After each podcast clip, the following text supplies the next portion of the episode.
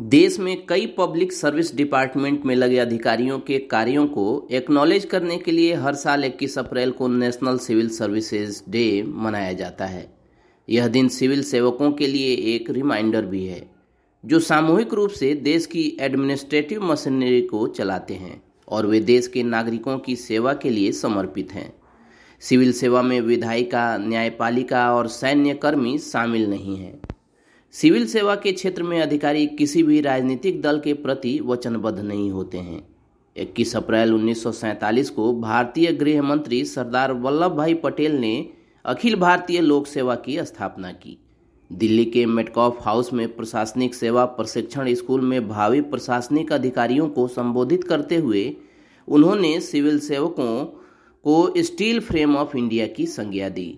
सरदार वल्लभ भाई पटेल के इस विचार को जीवित रखने के लिए साल 2006 से 21 अप्रैल को राष्ट्रीय सिविल सेवा दिवस मनाने की शुरुआत की गई। सिविल सर्वेंट शब्द ईस्ट इंडिया कंपनी के समय प्रचलित हुआ। यहाँ के नागरिक कर्मचारी प्रशासनिक नौकरी में शामिल होने लगे। ब्रिटिश इन सभी को सिविल सर्वेंट या लोक सेवक कहकर पुकारते थे।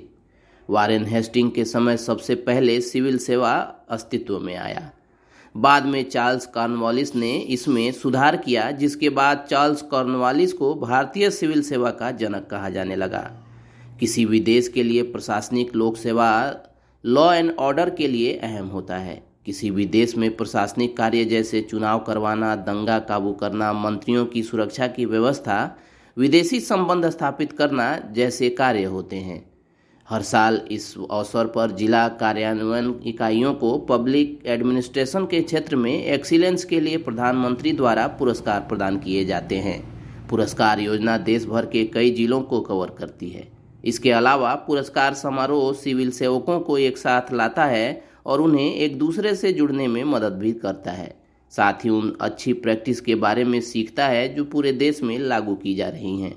चलिए दोस्तों, आज के इस वीडियो में इतना ही। मिलते हैं अगले वीडियो में। तब तक keep searching for knowledge and try to be a kind person.